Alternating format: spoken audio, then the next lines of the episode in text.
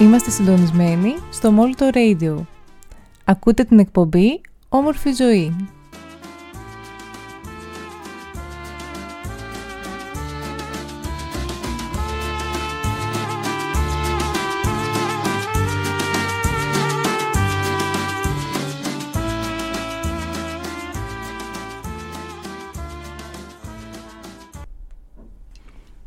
Καλησπέρα σας. Καλώς ήρθατε πάλι στην εκπομπή μας. Είμαι η Κατερίνα Γαστεράτου, ψυχολόγος και ψυχοθεραπεύτρια και διαχειρίστρια του site εξατομίκευση.com και είμαι για ακόμα μία Παρασκευή μαζί με την... Γεια σας και από μένα, είμαι η Κατερίνα Χαμπέζου, υπεύθυνη επικοινωνία στο site όμορφιζωή.gr και σας καλωσορίζω και εγώ στην εκπομπή μας σήμερα που έχουμε ένα πάρα πολύ ωραίο θέμα. Θα μιλήσουμε για το θυμό και για το κατά πόσο χωράει το συνέστημα του θυμού σε μία όμορφη ζωή. Μπορείτε να μας ακολουθείτε στο Instagram, στο λογαριασμό μας παπάκι radio show κάτω παύλα όμορφη ζωή, όπου περιμένουμε τα μηνύματά σας, τα σχόλιά σας, τις προτάσεις σας και οτιδήποτε θέλετε να μοιραστείτε μαζί μας σχετικά με το περιεχόμενο της εκπομπής μας. Να ξεκινήσουμε; Ναι, πάμε!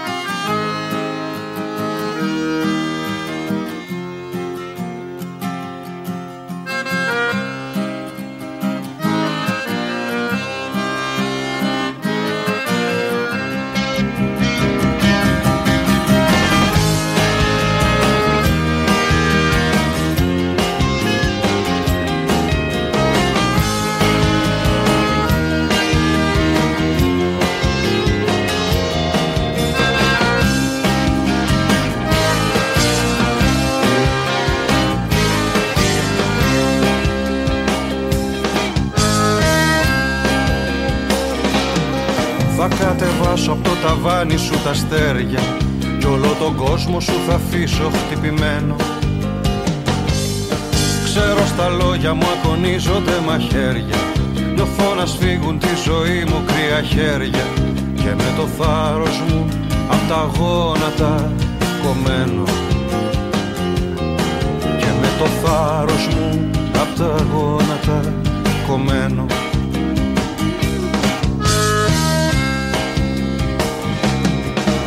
Όμως απόψε πρέπει να τα καταφέρω. Δεν έχω δύναμη τα πόδια μου να πάρω. Μακάρι να ήταν κάπως αλλιώς δεν ξέρω. Μακάρι να ήταν και πάλι να σε θέλω. Και να σου πω σήκω μαζί μου θα σε πάρω. Και να σου πω Δεν ξέρω ποιον παλεύω να νικήσω. Φτάνω στην πόρτα και ζυγίζω τη ζωή μου. Νιώθω τα μάτια σου να με τραβάνε πίσω. Να μ' αγαπάνε δυο φορές για να γυρίσω. Σαν βυθισμένες άγκυρες επάνω στο κορμί μου. Σαν βυθισμένες άγκυρες επάνω στο κορμί μου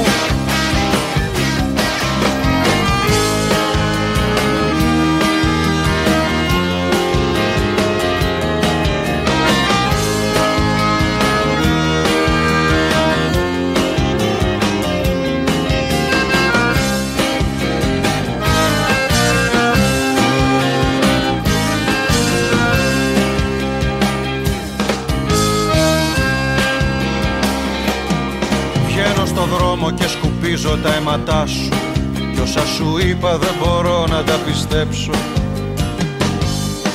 Να μην ξεχάσεις να πιαστείς από τα όνειρά σου. Να μην φοβάσαι η ζωή είναι μπροστά σου. Πόσες βλακίες είπα για να ξεμπερδέψω. Πόσες βλακίες είπα για να ξεμπερδέψω Δεν ξέρω ποιον παλεύω να νικήσω. Φτάνω στην πόρτα και ζυγίζω τη ζωή μου. Νιώθω τα μάτια σου να με τραβάνε πίσω. Να μ' αγαπάνε δυο φορές για να γυρίσω. Σαν βυθισμένες άγκυρες επάνω στο κορμί μου. Σαν βυθισμένες άγκυρες επάνω στο κορμί μου Σαν βυθισμένες άγκυρες επάνω στο κορμί μου.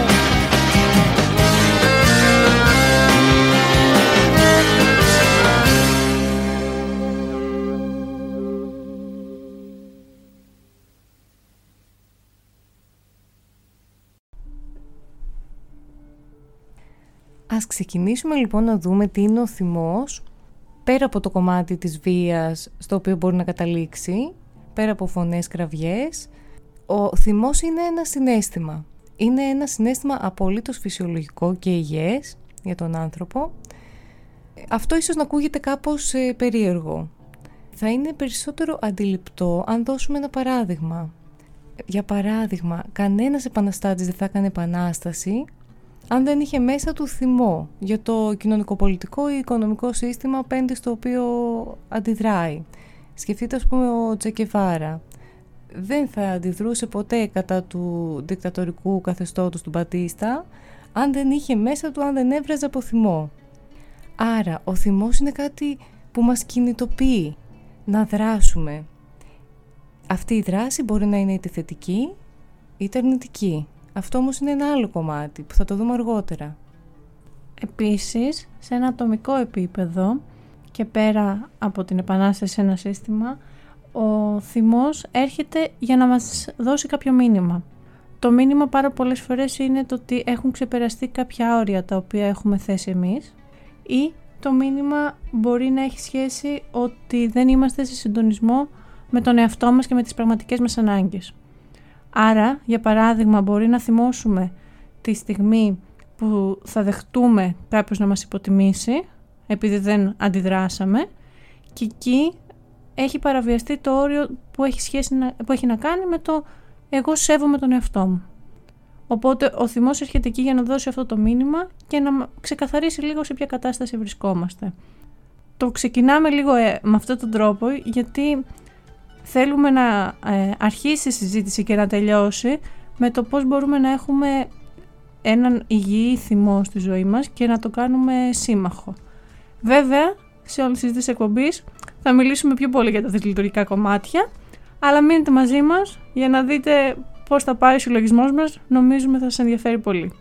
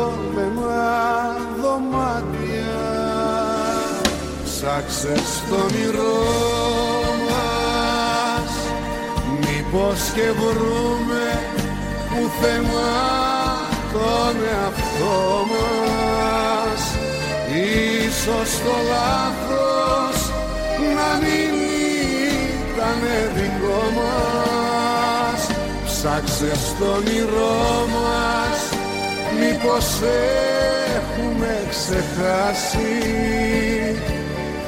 Αυτό που απέναντι μπορεί να μας περάσει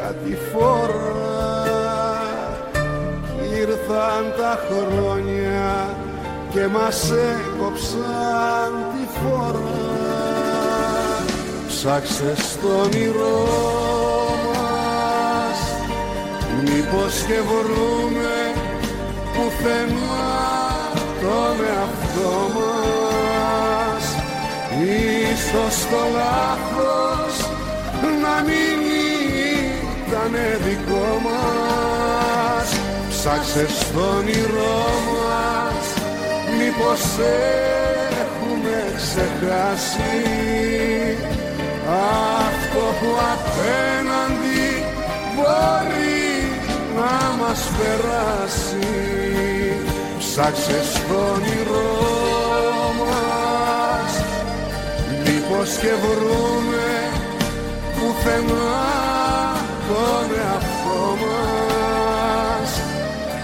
ίσως το λάθος να μην ήταν δικό μας.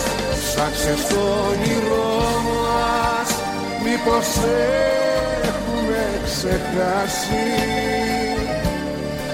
αυτό που απέναντι μπορεί να μας περάσει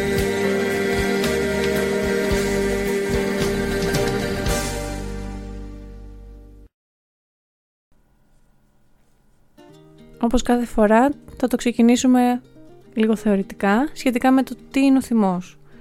Ο θυμός είναι μία αντίδραση του οργανισμού που ποικίλει σε ένταση από έναν ήπιο ερεθισμό μέχρι μία έντονη οργή. Εμφανίζεται συνήθως σε μια σειρά από καταστάσεων όπως η επίθεση ή η απειλή. Όπως και άλλα συναισθήματα, συνοδεύεται από αντιδράσεις τους στο σώμα, οι οποίες είναι καθαρά βιολογικές. Πρόκειται για ένα ισχυρό συνέστημα δυσαρέσκειας ή εχθρότητας απέναντι σε κάποιον ή κάτι που μας επηρεάζει αρνητικά και όπως ξέρουμε μπορεί πολλές φορές να οδηγήσει σε ένταση και βία. Ωστόσο, ως προς το προσαρμοστικό κομμάτι του ατόμου και του ανθρώπου μέσα στη ζωή είναι ε, αναγκαίος ο θυμός για να επιβιώσει. Εκεί που υπάρχει έτσι ένα ενδιαφέρον είναι ότι ο θυμός δεν προκαλείται μόνο από εξωτερικά ερεθίσματα, αλλιώς θα μας ήταν ίσως και πιο ξεκάθαρο και πιο εύκολο να το διαχειριστούμε. Ταυτόχρονα με τα εξωτερικά ενυπάρχουν και τα εσωτερικά ερεθίσματα, όπως υπάρχει και η εσωτερική ζωή. Μπορείς να μας δώσεις κάποιο παράδειγμα, Κατερίνα; Ναι. Έχουμε μια αίσθηση ότι κάτι δεν έχουμε ξεχάσει από το παρελθόν ή κάτι το οποίο μας έχει τραυματίσει πολύ στο παρελθόν. Μια συμπεριφορά ενός ε, οικείου μας προσώπου που ήταν έντονη και τραυματική. Αυτή η συμπεριφορά δεν εκφράστηκε ποτέ, δεν εκφράστηκε το συνέστημα σε αυτή τη συμπεριφορά και εμείς μεγαλώνοντας κουβαλάμε έναν θυμό που κάποιος δεν μας προστάτευσε, κουβαλάμε ένα θυμό που δεν αντιδράσαμε.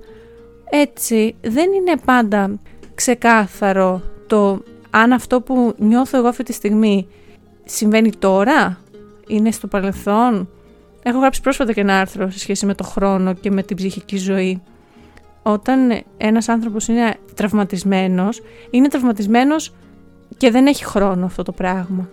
Μόνο όταν μπορέσει να ξεδιαλύνει το τραύμα και έρθει κοντά σε επαφή με τον εαυτό του που έχει τραυματιστεί, μπορεί να καταλάβει ότι ναι, έχω θυμώσει για κάτι το οποίο ήταν στο παρελθόν, τώρα μπορώ να το αντιμετωπίσω αν μου ξανασυμβεί και να φροντίσω το, το θυμό που έρχεται από εκείνο το κομμάτι να, να το κάνω κάτι, να το κάνω κάτι άλλο διαφορετικό. Οπότε μιλάμε για ένα συνέστημα το οποίο συσσωρεύεται μέσα μας και βρίσκει τρόπο να εκφραστεί. Αλλά βρίσκει πολλές φορές το λάθος Και είναι πολύ διαφορετικό το να μπορέσεις να ξεχωρίσεις ότι έχω θυμώσει για κάτι το οποίο βρίσκεται στο παρόν μου και μπορώ να το αντιμετωπίσω ή ε, έχω θυμώσει για κάτι το οποίο μου έρχεται από τα παλιά. Αυτός ο θυμός μπορεί και συνήθως είναι αρκετά φορτισμένος. Για το λόγο που είπες, ότι είναι κάτι πάρα πολύ συσσωρευμένο. Και πάνω σε αυτό τον παλιό θυμό μπορεί να έχουν κουμπώσει και νέοι θυμοί για άλλα πράγματα που συνέβαιναν στην πορεία του ατόμου. Οπότε εκεί φαίνεται ότι γίνεται, είναι πιο σύνθετο συνέστημα από αυτή τη γκαρικατούρα που έχουμε συνηθίσει ότι ένας θυμωμένος άνθρωπος που κάτι του συνέβη και αρχίζει και ουρλιάζει. Διαλύει το σύμπαν. Ναι. Αυτό είναι, είναι πολύ εξωτερικό σε σχέση με το βάθος που έχει ο θυμός και σε σχέση με τα πράγματα που ξέρουμε ότι κρύβονται πίσω από το θυμό και θα τα δούμε στη συνέχεια.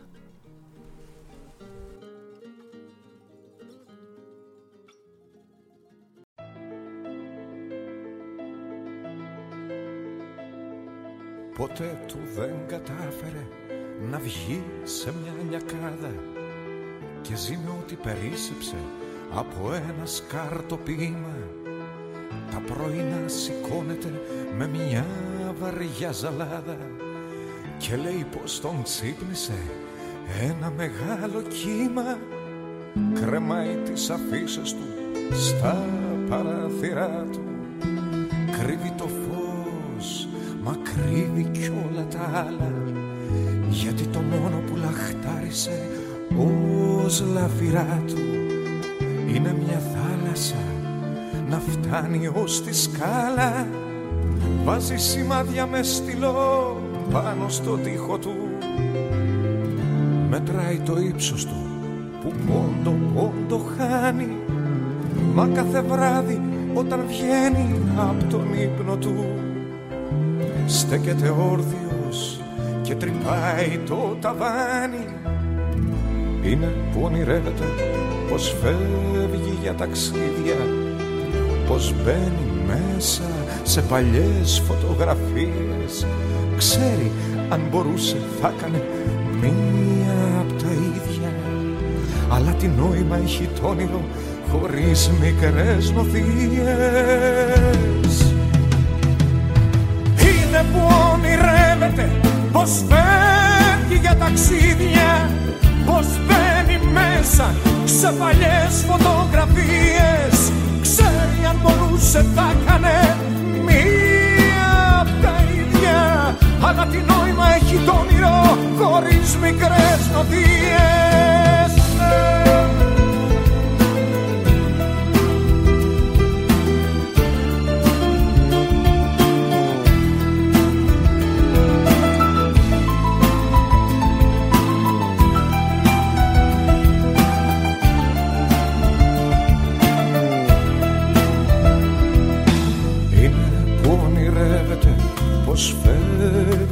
νοθείες μπαίνει μέσα σε παλιές φωτογραφίες.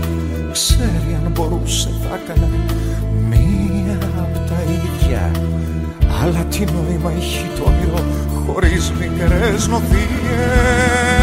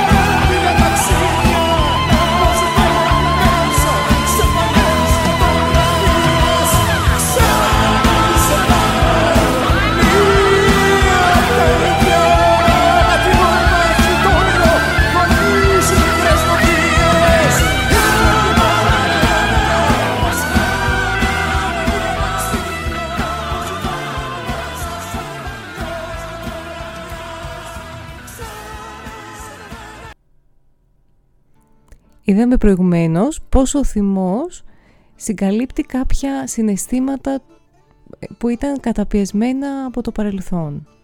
Ο θυμός υπάρχει για να δηλώσει ότι η δυσφορία είναι μεγάλη και η δυσφορία προέρχεται από ανικανοποιητές ανάγκες. Είχα ας πούμε ανάγκη από αγκαλιά όταν ήμουν μικρός και δεν είχα γιατί η μητέρα μου δεν ήταν εκεί. Λυπάμαι όμως η λύπη είναι πολύ δύσκολη γιατί αναγκαστικά θα πρέπει να σκεφτώ το γιατί η μητέρα μου δεν ήταν εκεί. Και αν το σκεφτώ αυτό, θα ανακαλύψω ότι η μητέρα μου αδιαφορούσε ή δεν καταλάβαινε ότι την έχω ανάγκη. Και αν το συνειδητοποιήσω, κινδυνεύω να παραδεχτώ ότι είμαι μόνος.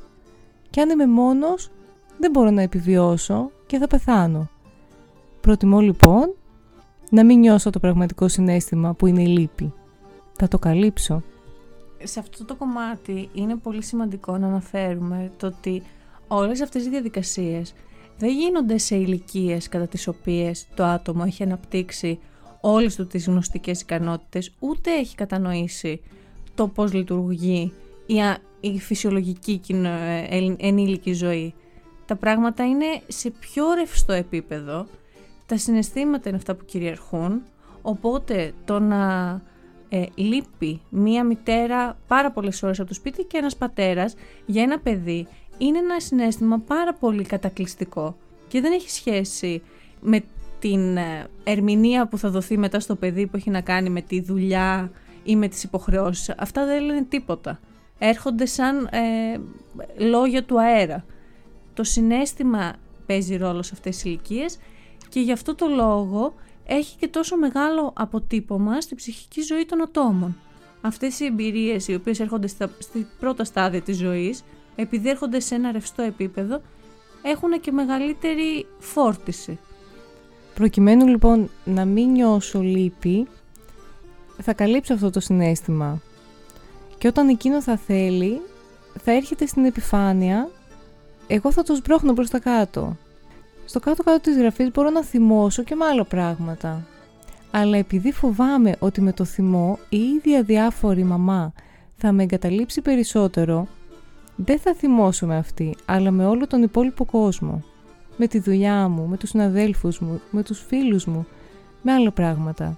Με όλους εκτός από τη μαμά.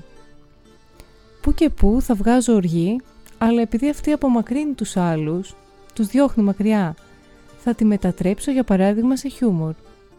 Αυτό το χιούμορ, πολύ καταλαβαίνουμε ότι πίσω κρύβει κάτι. Είναι σημαντικό λοιπόν να γίνει ένας διαχωρισμός ανάμεσα στο θυμό και την οργή, την ενόχληση, την πικρία, το μίσος, την απόγνωση και άλλες συναισθήματα που μπορεί να, να συνυπάρχουν. Όταν η έκφραση του θυμού παρεμποδίζεται, τότε εσωτερικεύεται και συχνά κρύβεται πίσω από συναισθήματα όπως ντροπή, θλίψη, ε, ακόμα και απάθεια. Τότε μιλάμε για ένα θυμό που είναι μεταμφιεσμένος αυτή η σχέση που έχει ο θυμός με τα υπόλοιπα συναισθήματα είναι πάρα πολύ έντονη όταν βλέπεις και δουλεύεις με ανθρώπους.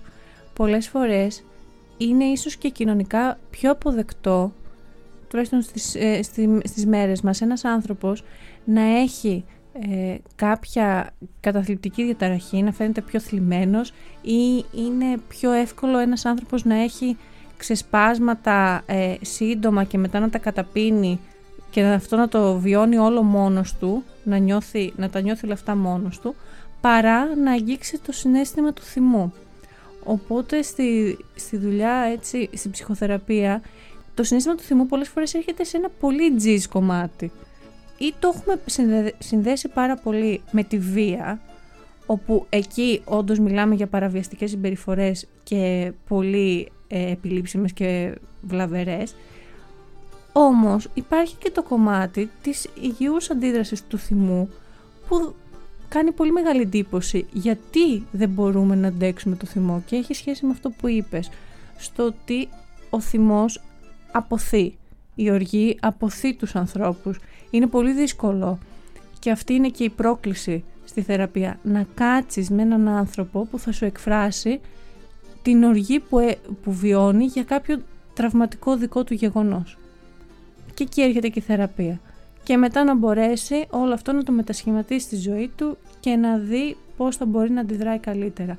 Αλλά είναι ένα ερώτημα. Μπορούμε τελικά να αντέξουμε τα πραγματικά συναισθήματα και τα δικά μας και των άλλων; Ακόμα και αν αυτό έχει θυμό.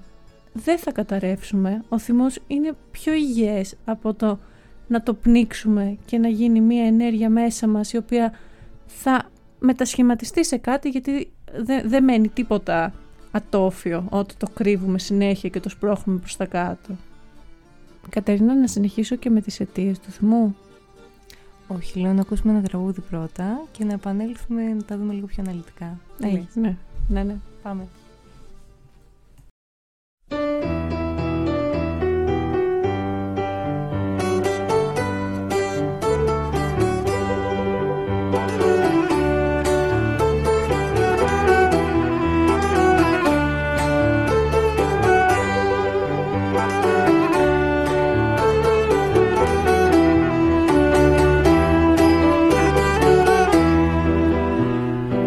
Ματένια λόγια στο μαντίλι. Τα βρήκα στο Σεριάνι μου προχθές. Τα αλφαβητάρι πάνω στο τριφύλι. Σου μαθαίνε το αύριο και το χθες. Μα εγώ περνούσα τη στερνή την πύλη. Με του καιρού δεμένο στις κλωστές τα ειδόνια σε χτυκιάσανε στην τρία Που στραγγίξες χαμένα μια γενιά. Καλύτερα να σε λέγαν Μαρία Και να σου ράφτρα μες στην κοκκινιά. Κι όχι να ζεις μ' αυτή την κομπανία Και να μην ξέρεις τα άστρο του φωνιά γυρίσανε πολύ σημαδεμένοι. Απ' του καιρού την άγρια πληρωμή. Στο μεσοστράτη τέσσερις ανέμοι τους πήραν για Σεριάννη μια στιγμή. Και βρήκανε τη φλόγα που δεν τρέμει. Και το μαράζι δίχως αφορμή και σαν τους άλλους χάθηκαν και εκείνοι Τους βρήκαν να γαυγίζουν στα μισά. Κι απ' το παλιό μαρτύριο να έχει μείνει Ένα σκυλί τη νύχτα που διψά Κι είναι και στη γωνιά μας επιλύνει Παραμιλούν στην ακροθαλασσιά και στα νυχτά του κόσμου τα καμιόνια θα ξεφορτώνουν στην Κεσαριανή πως έγινε με τούτο τον αιώνα και γύρισε καπάκι η ζωή. Πως το φέραν η μοίρα και τα χρόνια να μην ακούσεις ένα ποιητή κόσμου ποιος το λύνει το κουβάρι. Ποιος είναι καπετάνιος στα βουνά. Ποιος δίνει την αγάπη και τη χάρη Και στις μυρφιές του Αβυσσεριανά Μ' άλλα ματένια λόγια στο πορτάρι Ποιος βρίσκει για την άλλη τη γενιά. Με δέσαν στα στενά και στους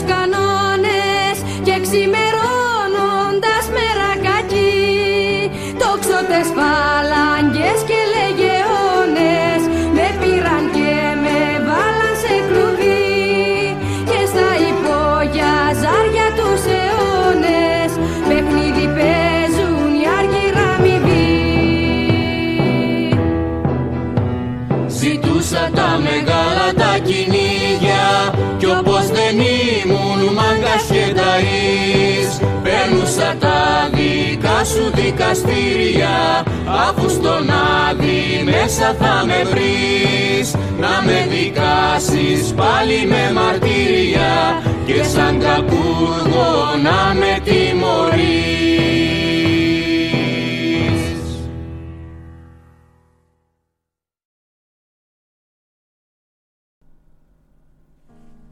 Επιστρέψαμε και πάμε να δούμε τις αιτίες που οδηγούν στο θυμό. Η μη κάλυψη αναγκών είναι μία από αυτές. Όταν μιλάμε για ανάγκες, δεν εννοούμε τίποτα άλλο από την συναισθηματική σχέση μεταξύ των ανθρώπων. Για τη σύνδεση που αναπτύσσουν μεταξύ τους οι άνθρωποι και έχει στοιχεία συντροφικότητας, οικία συνύπαρξης, κατανόησης, συναισθήματα τρυφερότητας. Ας δούμε λίγο στις σχέσεις των ανθρώπων. Πώς λειτουργεί το συνέστημα του θυμού, δηλαδή... Ένα καλό παράδειγμα μπορεί να έρθει από άτομα τα οποία έχουν ε, χαμηλή αυτοεκτίμηση και αυτό είτε το γνωρίζουν είτε έχουν μια συνέστηση τώρα είναι ανάλογα και με το πόσο, πόσο δουλειά έχουν κάνει με τον εαυτό τους. Σε μια ερωτική σχέση γνωρίζουν έναν άνθρωπο είναι πολύ πιθανό να μην εκφράσουν αυτή τη δυσκολία που έχουμε με τον εαυτό τους σε αρχικά στάδια ίσως και πιο μετά να φαίνεται από κάποιες συμπεριφορές ότι αυτό το άτομο έχει χαμηλή αυτοεκτίμηση, αλλά για να προσεγγίσουμε μια ε, ερωτική σχέση θα δείξουμε όλα μας τα δυνατά κομμάτια. Έτσι, αν ένας άνθρωπος το βιώνει αυτό για πολλά χρόνια και συνήθως μετά από κάποια τραυματική εμπειρία, θα περιμένει αυτός ο άνθρωπος που έχει επιλέξει τώρα στη ζωή του να του καλύψει αυτή την ανάγκη.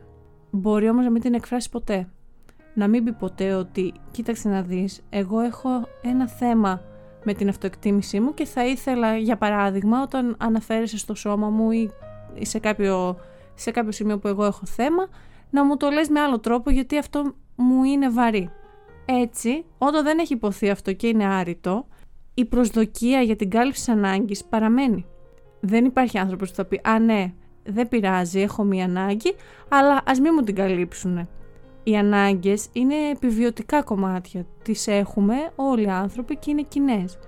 Οπότε ο θυμός θα έρθει μετά από μία περίοδο όπου θα βιώνουμε ξανά και ξανά ότι αυτή η ανάγκη μας δεν καλύπτεται ούτε από τη νέα μας σχέση, ούτε από τους φίλους μας, ούτε από κάποια άλλη συνθήκη. Και θα εκραγούμε απέναντι σε έναν άνθρωπο ο οποίος δεν του εκφράσαμε ποτέ ότι «Α, έχω αυτή την ανάγκη». Δεν το παραδεχθήκαμε γιατί θέλει θάρρος και να το παραδεχθείς, θέλει και δύναμη. Και πείστε στο να καταλάβεις ότι δεν είναι κάτι τραγικό. Είναι ένα βίωμα το οποίο το έχουμε όλοι. Το να βιώνουμε κάπου ένα έλλειμμα. Αυτό είναι ίσως ένα παράδειγμα, όπως και στις σχέσεις όταν προχωράνε οι άνθρωποι μπορεί να ε, φέρουν κάποια πένθη από άλλες σχέσεις είτε από κάποιες απώλειες που είχαν αλλά είτε και από σχέσεις οι οποίες τελείωσαν και δεν τις έχουν επεξεργαστεί. Οπότε ο θυμός εκεί έρχεται για καταστάσεις οι οποίες είναι ανεπεξέργαστες και δεν έχουν σχέση με, με τις τωρινές σχέσεις και με άλλα ζητήματα έτσι που προκύπτουν ε, μεταξύ δύο, ανθρω... δύο ανθρώπων.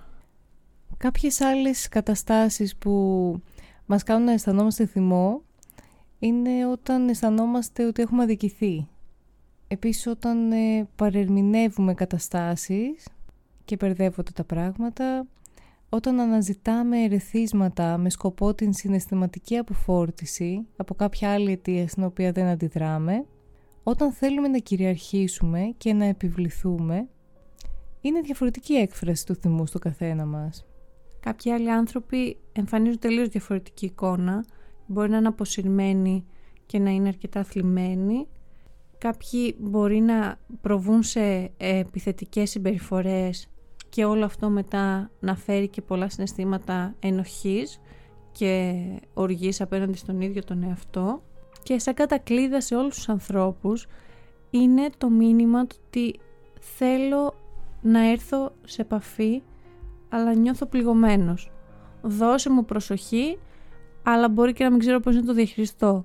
Γενικά ο θυμός φέρει κάποιο μήνυμα. Είτε αυτό μπορούμε να το καταλάβουμε άμεσα είτε θέλουμε χρόνο για να το καταλάβουμε.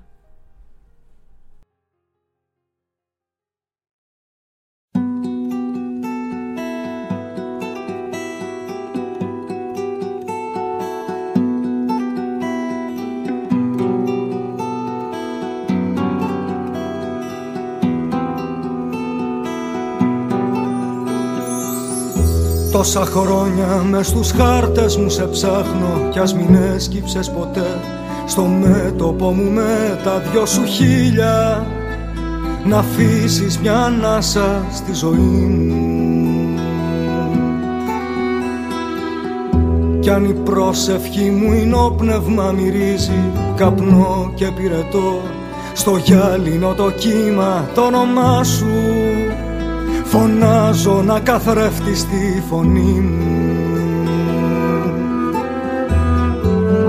Και στην όχθη που χτενίζα σε ακούστη σαν αλμυρό Τραγούδι που σου φέρνει ερωτευμένο το νερό.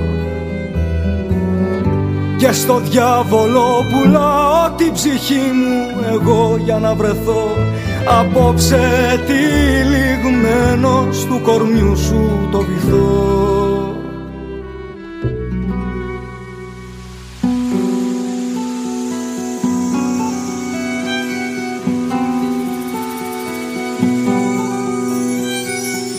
Κάπου η νύχτα μεσοπέλαγα κρεμιέται στην αγχώνη του ουρανού κι ο δαίμονας καβάλα στο σκοτάδι αρπάζει τη μετέωρη ευχή μου. Και σαν άστρο καυτερό προς το νησί σου τα λόγια μου πετάει πληγώνοντας τα βράχια και την άμμο. Στη χτένα σου καρφώνει την ψυχή μου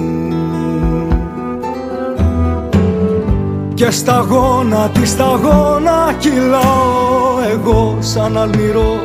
Νερός στους ώμους και στον ακριβό σου το λαιμό. Κι ας το ξέρω πως του λόγου του στην άνεμος σκαλάκι με περιμένει για να μου λιμάρει το σκηνή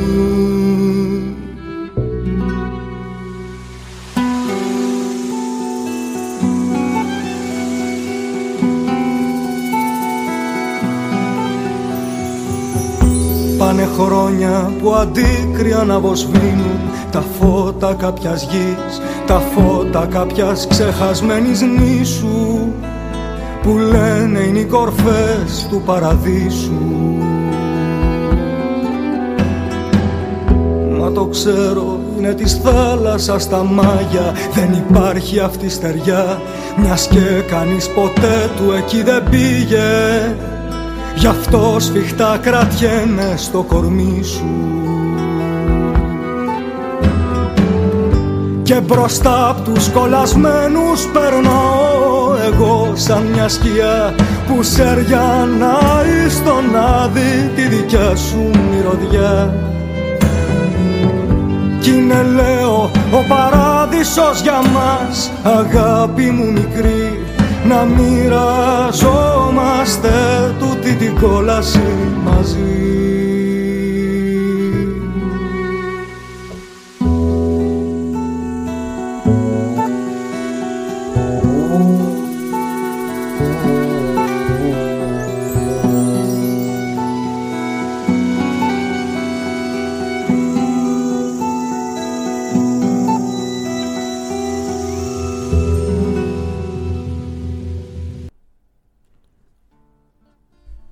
όλες οι αιτίες του θυμού που είδαμε πριν, πέρα από την κλασική συμπεριφορά της εκδραμάτισης του και της έντασης, έχουν και άλλες εκφράσεις στους ανθρώπους. Μία πολύ ε, μη χαρακτηριστική είναι ο ανέκφραστος θυμός.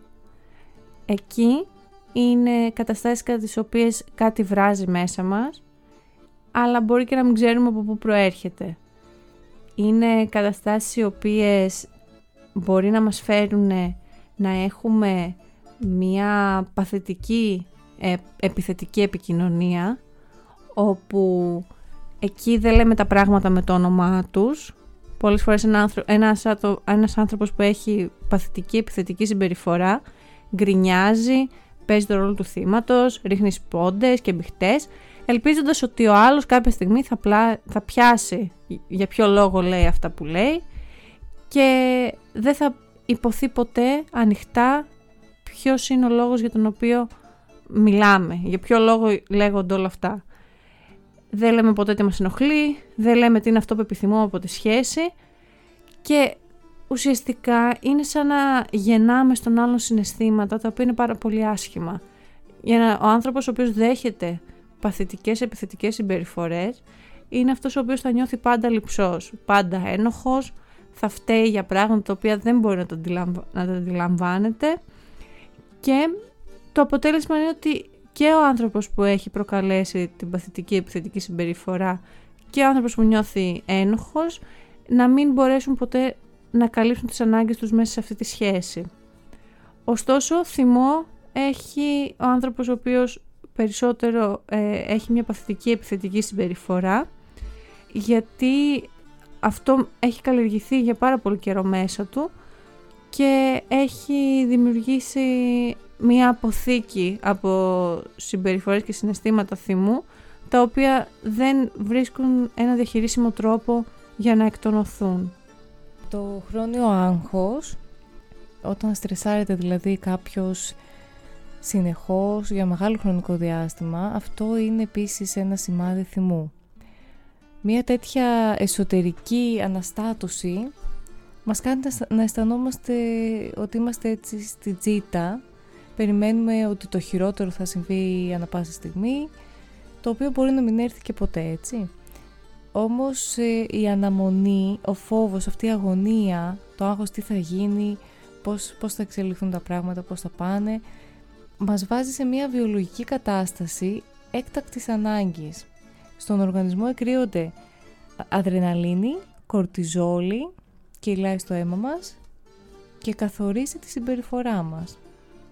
Το χρόνιο άγχος μπορεί να εξελιχθεί σε αγωνία και θυμό για την κατάσταση και για το πώς ε, νιώθεις και να σε κάνει να ξεσπάσεις το ποτό, τρώγοντας υπερβολικά, καπνίζοντας υπερβολικά, σε μια προσπάθεια να διαχειριστούμε τα έντονα συναισθήματα. Αυτές οι συμπεριφορές υπερβολής μας κάνουν να θυμώνουμε με τον εαυτό μας και με την αδυναμία μας να, να χειριστούμε το άγχος. Μία ακόμα έκφραση θυμού στους ανθρώπους είναι όταν αναμασούν τα ίδια και τα ίδια. Όταν κρύβουμε πολύ θυμό μέσα μας και δεν τον εκδηλώνουμε, πολλές φορές παίζουμε σαν κασέτα συμπεριφορές που δεχθήκαμε, σκηνές από την καθημερινότητά μας και προσπαθούμε με κάθε τρόπο να αναλύσουμε γιατί υπόθηκε κάτι, αν υπάρχουν πίσω κίνητρα, τι θα, κάν, τι θα κάναμε διαφορετικά πριν από μία μέρα, πριν από μία εβδομάδα, πριν από ένα μήνα και αυτό συνεχίζεται αιωνίως. Παίζονται οι σκηνές στο μυαλό, παίζονται οι διάλογοι και ε, αυτή η διαδικασία έχει μια πολύ μεγάλη φόρτιση γιατί δεν ηρεμούμε ποτέ, δεν αφήνουμε να πέσουν οι τόνοι μέσα μας και είμαστε σε μια διαρκή ταραχή και φαινόμαστε άτομα το οποίο είμαστε αρκετά προσκολλημένα σε κάτι. Όπου το ξαναζούμε είναι συνέχεια άσχημο και δεν έχει ποτέ τέλος. Αυτό οδηγεί στο συνέστημα ότι, της αδυναμίας και του μη ελέγχου της ζωής. Ένα άλλο σημάδι κρυμμένου θυμού είναι τα ξεσπάσματα. Τα ξεσπάσματα μπορεί να είναι διαφορετικά για τον καθένα. Άλλος μπορεί να πει εγώ που τα δίνω όλα και κανένας δεν μου δίνει τίποτα. Ή εγώ που θυσιάστηκα. Μπορεί να είναι ξεσπάσματα νεύρων, με φωνές, προσβολές, σε κάποια άσχετη στιγμή και για εντελώς ασήμαντο λόγο. Σε αυτές τις περιπτώσεις τα ξεσπάσματα δείχνουν ότι μέσα σου βράζει ένα ηφαίστειο και εσύ δεν το έχεις αντιληφθεί. Ένα πολύ ωραίο παράδειγμα είναι αν σκεφτούμε μια χύτρα που αν δεν εκτονωθεί ο ατμός που μαζεύεται, ε, τι θα γίνει, φαντάζεστε έκρηξη. Ε, κάπως έτσι είναι και ο θυμός που συσσωρεύεται και δεν εκφράζεται. Κάποια στιγμή θα πρέπει να βρει διέξοδο. Τέλος, μία ακόμα συμπεριφορά που δείχνει ότι υπάρχει μέσα μας πολύς θυμός είναι η υπερβολική κριτική. Όταν η στάση μας είναι μονίμως επικριτική, όταν εστιάζουμε στα στραβά και τα ανάποδα των φίλων, των γνωστών, των μελών της οικογένειας, τότε κάτι δεν πάει καλά με το θυμό μας. Δεν μας αφήνει ο θυμός να δούμε τα θετικά και όμορφα στοιχεία των ανθρώπων και των καταστάσεων και ολόκληρου του κόσμου γύρω μας. Ο θυμός μας βάζει σε μια μειονεκτική θέση και τελικά μας στερεί την ευχαρίστηση και τη χαρά της ζωής.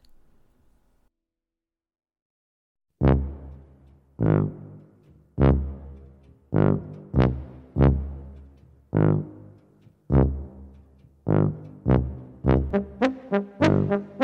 you.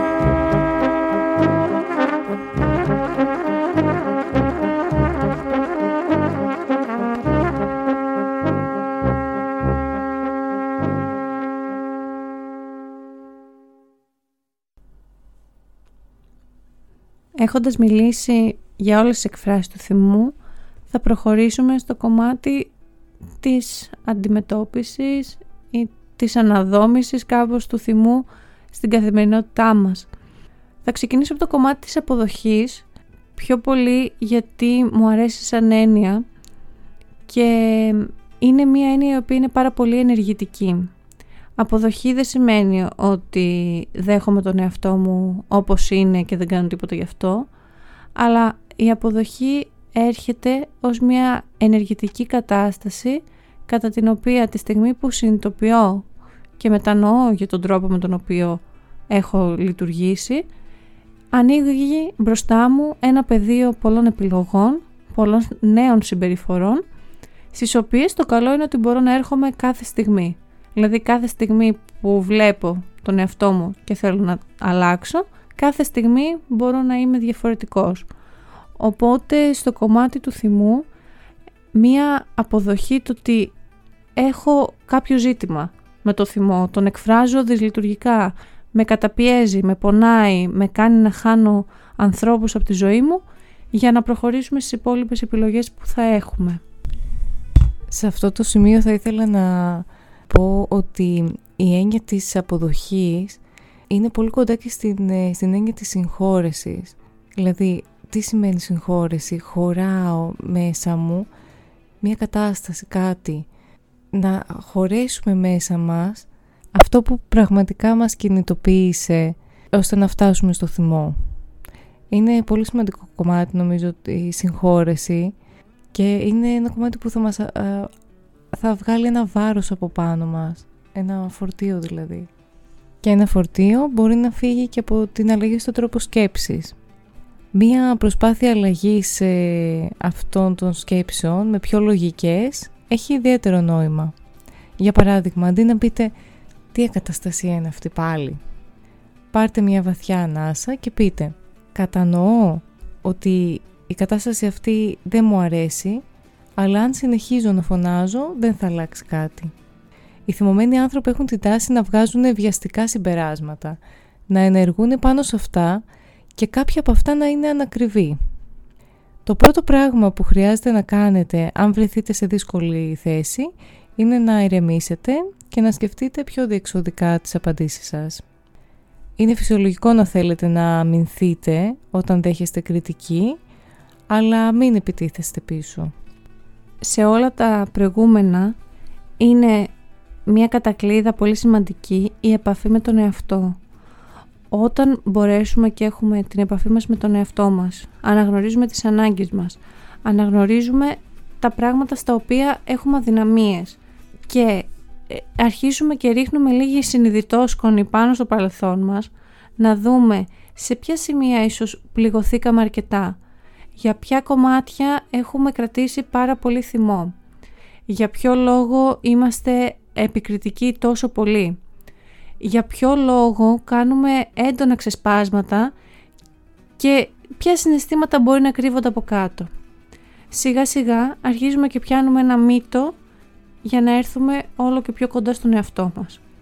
Αυτό που βοηθάει πάρα πολύ είναι να λεκτικοποιούμε αυτές τις καταστάσεις οι οποίες είναι πάρα πολύ συναισθηματικές και συνήθως δεν συμβαίνουν σε ένα ξεκάθαρα συνειδητό κομμάτι. Για παράδειγμα, το συνέστημα, όπως είδαμε του θυμού, έχει πάρα πολλά εμπλεκόμενα συναισθήματα.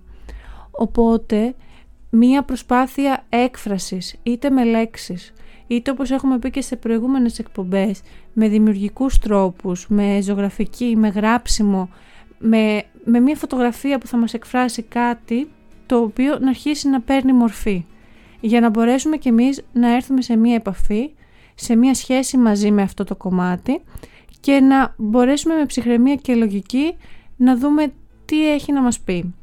Έτσι δεν θα, αρχι... δεν θα κατακλυζόμαστε συνεχώς από το συνέστημά μας και θα μπορούμε να οδηγούμε εμείς τις εκφράσεις μας και όχι αυτές εμάς. Σίγουρα υπάρχουν τεχνικές χαλάρωσης, ε, είναι πολύ σημαντικό να περιοριστεί το καθημερινό άγχος και γενικότερα ε, τεχνικές οι οποίες θα μπορέσουν να μας δώσουν έναν απαραίτητο χρόνο και χώρο να επεξεργαστούμε τα έντονα αυτά συναισθήματα. Μόνο έτσι θα μπορέσουμε να έρθουμε σε μια αρκετά καλή ε, επαφή και θα μπορέσουμε να έχουμε μια λειτουργική σχέση με το θυμό.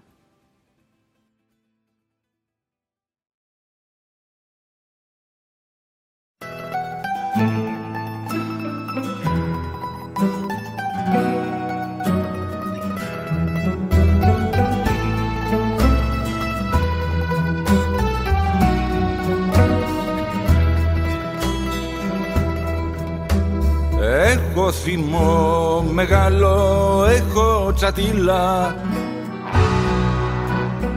Έγινανε τα νεύρα μου τσατάλια. Λες κι η ζωή επίτηδες το καμνί και μου πετάει ο μπρος μου και ένα βλαμένο και ένα βλαμένο και ένα βλαμένο και ένα βλαμένο και ένα βλαμένο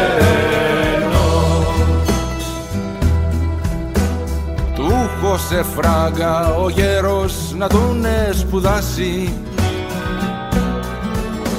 Μα έμεινε ένα τούβλο, ένα κοθόνι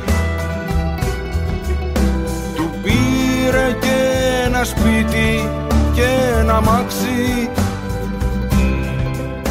Του βρήκε και δουλειά του παλιοφλόρου Του παλιοφλόρου Του παλιοφλόρου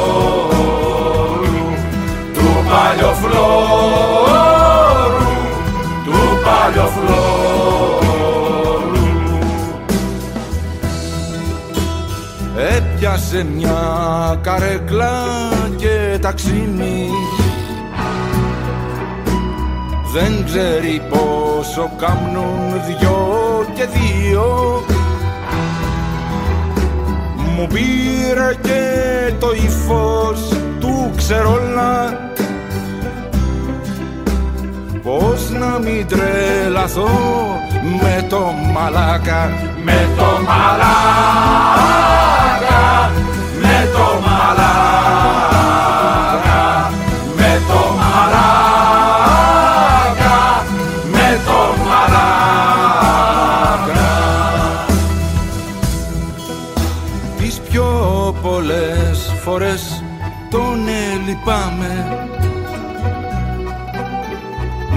άνθρωπος είμαι κι εγώ πόσο θα αντέξω.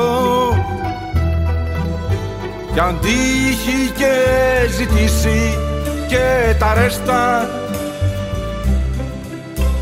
Αλλή μόνο του τότε του χαραμοφάει. Χαραμοφάει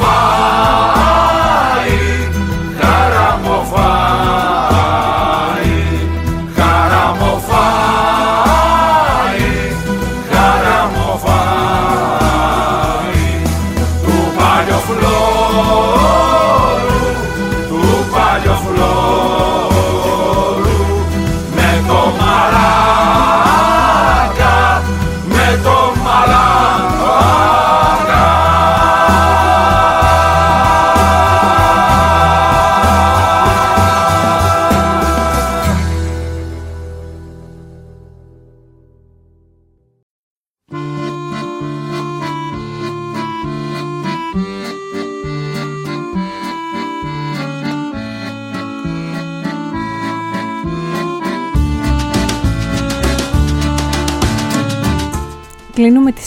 της σημερινή μας εκπομπή και μετά από το τελευταίο κομμάτι θα ήθελα να κάνω ένα σχόλιο βγάζοντας πια το καπέλο της ψυχολόγου και μιλώντας σαν κανονικός πολίτης σε αυτή τη χώρα και σκέφτομαι πάρα πολύ έντονα ότι μ, ζούμε σε μια κοινωνία όπου ε, είναι λίγο απρόσωπη και έχει βοηθήσει ίσως και το πολιτικό σύστημα και το κοινωνικό σύστημα κάπως να χαθούμε. Έτσι νιώθω ότι δεν υπάρχει ένα συγκεκριμένο αντικείμενο, ένας άνθρωπος ή ένα αντικείμενο όπου θα μπορούμε να απευθύνουμε το θυμό μας. Και αυτό ίσως βολεύει. Οπότε κάπως ε, έχουμε μείνει μόνοι, φωνάζουμε, θυμώνουμε και ξεχνάμε ότι για να μπορέσει ο θυμός μας να έχει μία ανταπόκριση πρέπει κάπου να απευθυνθεί. Έτσι θα πρότεινα λίγο να σκεφτούμε ότι αντί να έχουμε θυμό απέναντι σε ένα σύστημα ή απέναντι σε κάποιες αρχές, να μαζευτούμε λίγο, να συγκεντρωθούμε οι άνθρωποι μαζί και ίσως τότε να μπορέσουμε να βρούμε ένα αντικείμενο πάνω στο οποίο ένας συλλογικός θυμός θα μπορέσει να έχει κάποιο αποτέλεσμα. Γιατί όπως κινούμαστε τώρα είναι σαν να μην μπορέσουμε σαν να μην μπορούμε να βρούμε αυτό το αντικείμενο και σαν να μην υπάρχει κανείς εκεί να μας ακούσει. Έχουν φύγει όλοι πάρα πολύ μακριά και έχουμε μείνει άνθρωποι έκθετοι χωρίς να, μπορέσου, να μπορούμε να, να ακουστούμε και να εισακουστούμε στις απαιτήσεις μας. Έτσι με αυτό θα ήθελα λίγο να κλείσουμε.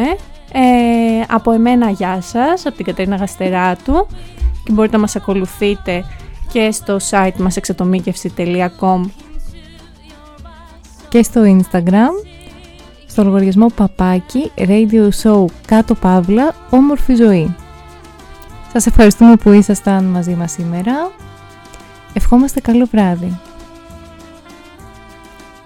Στη σημερινή εκπομπή ακούστηκαν Πάντα γελαστή Δημήτρης Μητροπάνος Βυθισμένες Άγκυρες, Μίλτος Πασχαλίδης. Μικρές Νοθείες, Βασίλης Παπακοσταντίνου, Θάνος Μικρούτσικος. Ψάξε στο όνειρο, Δημήτρης Μητροπάνος. Ημερολόγιο, Χρήστος Τιβαίος. Θα γίνω αέρας, Εκμέκ.